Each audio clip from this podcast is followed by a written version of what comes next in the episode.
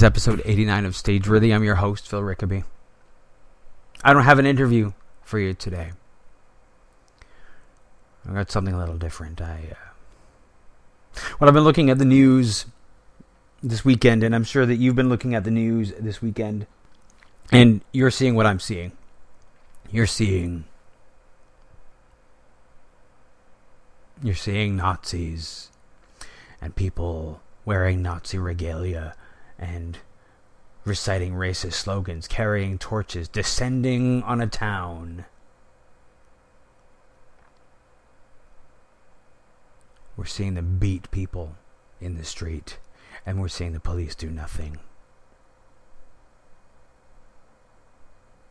And you know, one of the things that we get to do as Canadians, and especially if you're like me, if you're a white Caucasian Canadian, you often feel like you can get a little smug and feel like that doesn't happen here. At least we're in Canada where that kind of thing doesn't happen. And we get to think that way because if you are like me, you are a Caucasian Canadian. But if you are not, then you know how much that is bullshit. And you know what it's like to be pulled over for being a person of color, for being carded for being a person of color, for going into a store as a person of color and being followed or having security called on you. You know what I'm talking about. So, I'm a little pissed off today.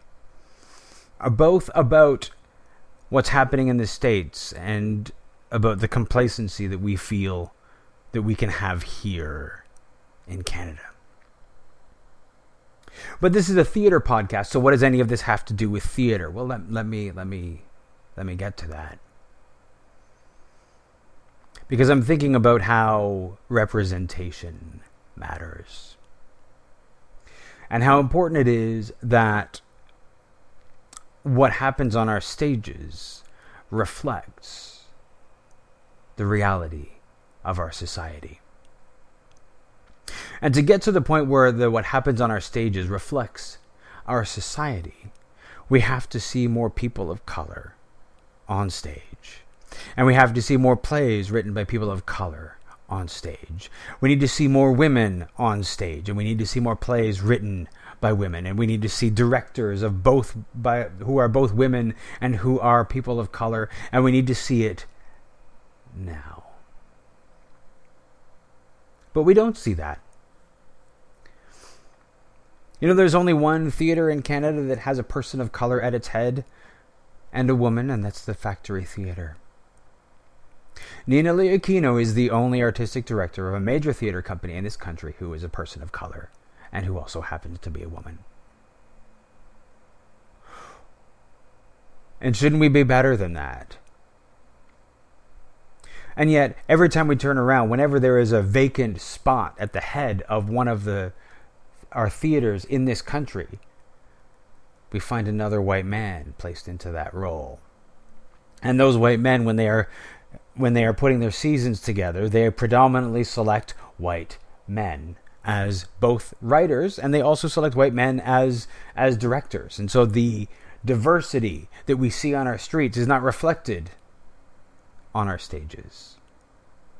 We should demand more, and not just the people who are acting in those companies, although we have a voice and we should be saying that that is bullshit.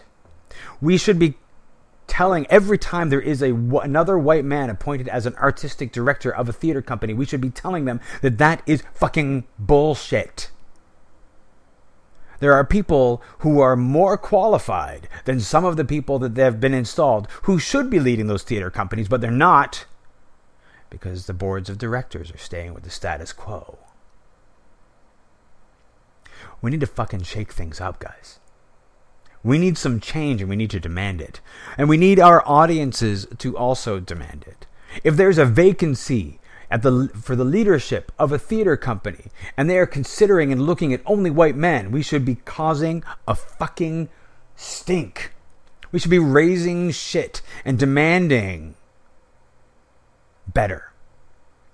This is fucking Canada, and we should be demanding better. But we should demand better of ourselves. When we're independent theater producers as well, we tend to look at our own work and, and what we can do uh, to promote ourselves and to, to, to, to work ourselves. But we need to look around ourselves and make sure that we are not raising up only ourselves. We need to work to raise up those around us. We need to give voices to women, to people of color. We need to do that. If we are in a position of uh, where we can do that, if we're in a privileged position, we need to use our privilege to make space for other people. It's not enough to be the oh fuck i'm going to say it i hate it the white savior raising up those around us who are in a in a less privileged position. We have to make space for them. It's not enough for us to stand by and hope that somebody else does it. It's not enough we need those voices on our stages. We need those voices. And you know the the thing the thing about it is is that the thing that we're seeing in the states and this thing that, that we're seeing on our stages and in the leadership of our, our theater companies and the fear that has to be behind putting people of color into those positions that's I wonder is that white fragility. That's definitely what we're seeing in the States, where the big complaint, the oppression that these Nazis feel like they are under, is that they're not the only voice in the culture anymore. Is that what keeps people of color out of out of leadership in our theaters? Might be. You know, because it's it's easy when we look at uh, if you're a Caucasian like I am, if you're if you're a white guy, it's easy to look at some things that are happening in, say, for example, the Ontario Arts Council. The Ontario Arts Council wants to promote people of color getting grants. That's a major thing. If you're a woman or a person of color, they that's that's a thing that they are wanting to promote. I'm ashamed to admit it. But the first time that I heard that, my response was, But what about me? But what about me? And that's a really selfish thing to think. And again, I'm really ashamed to admit it, but that was my first thought. But what about me? Then I shake myself out of that a little while later. And I realize the stupidity of that. But you know what we call that? We call that white fragility. That's what that is. That is the fear that you will not be as important as you were before, that your voice won't dominate.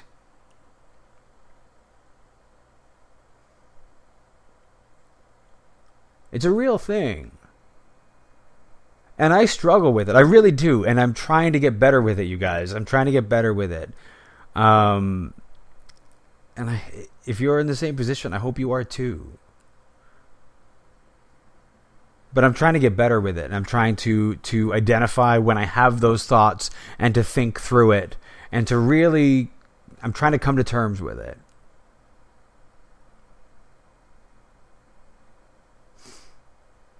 It makes me angry that that's a thought that I had. And it makes me angry that I know that there are other people who are having those thoughts. And, and uh, I hope that they examine themselves too. I don't even know if I'm being coherent, and I know that that's something I've I've said a couple of times already because I'm I'm really pissed off, and I don't know. I don't have a solution, you guys. I don't have a solution because and I don't have a solution for a couple of things. I don't have a solution for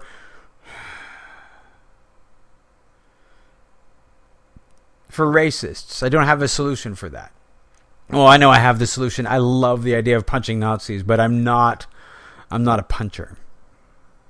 I'm Willing to make an exception. But here's the thing. Complacency is ugly. Complacency is what allows these things to happen.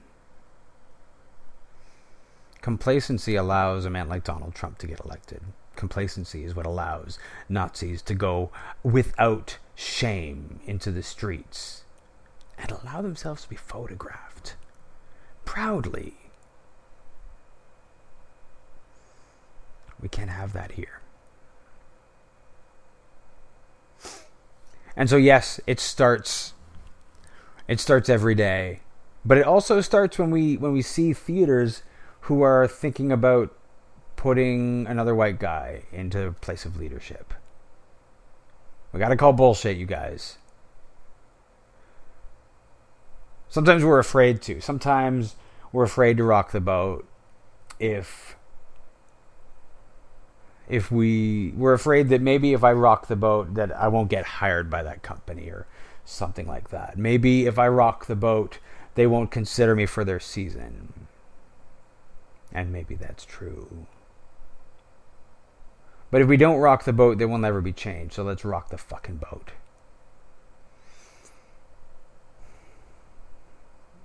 I don't know, you guys. Do you do you have a solution? Do you know? I mean, how do we get this epidemic of white guys? I guess maybe epidemic is the wrong word, but it's the word that came to mind. So let's call it an epidemic, an epidemic of white guys who are leading our national theaters. How do we make a change? How do we change that? What do we do, you guys? What do we do?